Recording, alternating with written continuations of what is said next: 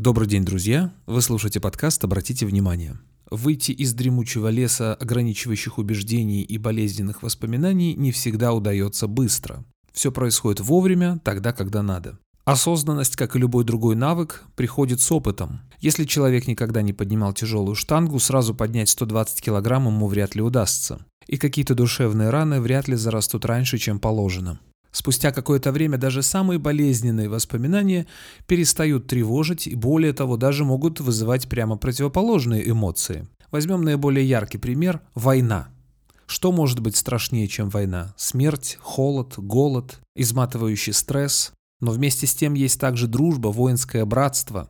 И спустя многие годы ветераны, люди, которые прошли войну, встречаются со своими сослуживцами и с радостью вспоминают военные годы. Другими словами, даже самые драматические события через какое-то время могут быть источником радостных, приятных, счастливых воспоминаний. Теперь пойдем чуть дальше. Узники концлагерей.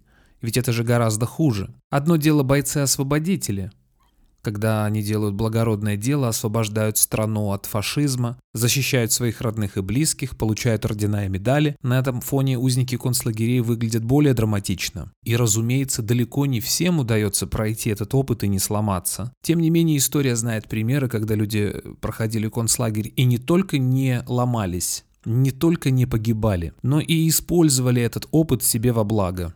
Как говорил Дейл Карнеги, если судьба дала вам лимон, сделайте из него лимонад. И наиболее яркий пример в этом смысле Виктор Франкл, известный психолог, который прошел немецкие концлагеря и, выйдя оттуда, написал несколько книг. И этот человек стал одним из наиболее влиятельных людей в сфере психологии в 20 веке. Автор книги «Четырехчасовая рабочая неделя» Тим Феррис, он же автор известного подкаста The Tim Ferriss Show, опросил большое количество успешных людей, которые приходили к нему в гости в этот подкаст. Каждому из этих людей он давал заполнить небольшую анкету, которая состояла из 11 вопросов, и один из этих вопросов был таким. Какая книга, посвященная саморазвитию из тех, которые вы прочитали, вам понравилась больше всего? Более 300 человек ответили на вопросы этой анкеты, и на этот вопрос в том числе. И когда Тим Феррис подвел итоги, выяснилось, что на первом месте, по мнению более чем 300 успешных людей, писателей, артисты, спортсмены, лайф-коучи и так далее. Была книга Виктора Франкла «Человек в поисках смысла». Тот самый Виктор Франкл, который выжил в фашистском концлагере. Понятное дело, что этот опыт далеко не всем может пригодиться,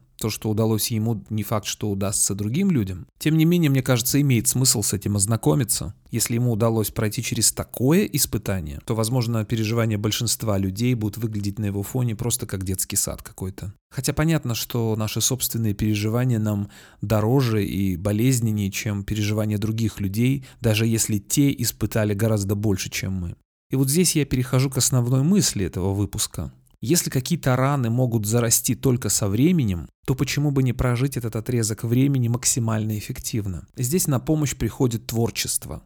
Вот эту боль, вот эти неприятные воспоминания, вот эти ошибки, которые были совершены в силу недостаточной осознанности, в силу ограниченных каких-то убеждений, можно направить в конструктивное русло. Написать книгу, нарисовать картину, записать песню или рэп-композицию. Придать осязаемую форму той боли, которая находится внутри. И это может помочь другим людям, которые находятся в такой же ситуации. И осознание того, что этот опыт может быть полезен кому-то, придает мотивации, придает уверенности и ускоряет процесс заживления этой раны. Да даже если просто вести дневник, просто выплескивать на бумагу то, что накопилось. И если оно находится на бумаге, оно уже не находится в голове. Если это как-то формулируется в какие-то слова, в какие-то предложения, например, в общении с тем же психологом, это уже не находится внутри. Оно оформляется и отделяется. Когда я это вижу, когда я это называю, когда я придаю какую-то форму всему этому, это уже отлепляется от меня, отделяется от меня. Я это могу наблюдать, это уже не является мной и значит не доставляет тех болезненных переживаний, какие были раньше. Совсем не обязательно это оформлять в виде каких-то слов и предложений. У кого-то это получается изобразить в виде картины или вылепить что-то из пластилина кто-то выражает себя в танце, кто-то помогает тем, кому еще хуже. Еще один источник, где можно найти силы для того, чтобы выйти из этого дремучего леса, это чтение биографий известных людей, которые находились в тяжелой ситуации и смогли ее преодолеть. Это просмотр документальных фильмов и сериалов. Когда приходит понимание, что я не единственный, кто находился в подобной ситуации и справился с нею, это придает силы и уверенности. В истории человечества было много людей, которые находились на краю и тем не менее нашли в себе силы продолжать жить дальше, смогли дождаться рассвета и смогли выйти из этого темного леса. А когда человек вырастает в осознанности и наводит порядок у себя внутри, это не может не отразиться на внешнем проявлении, потому что все взаимосвязано.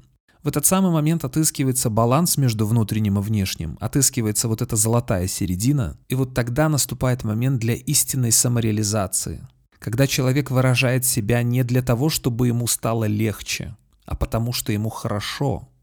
Когда это не разрушение старого, отжившего и болезненного, а созидание нового, полезного, здорового. И для того, чтобы поговорить о самореализации, мне потребуется новая метафора, которая никак не связана с предыдущими.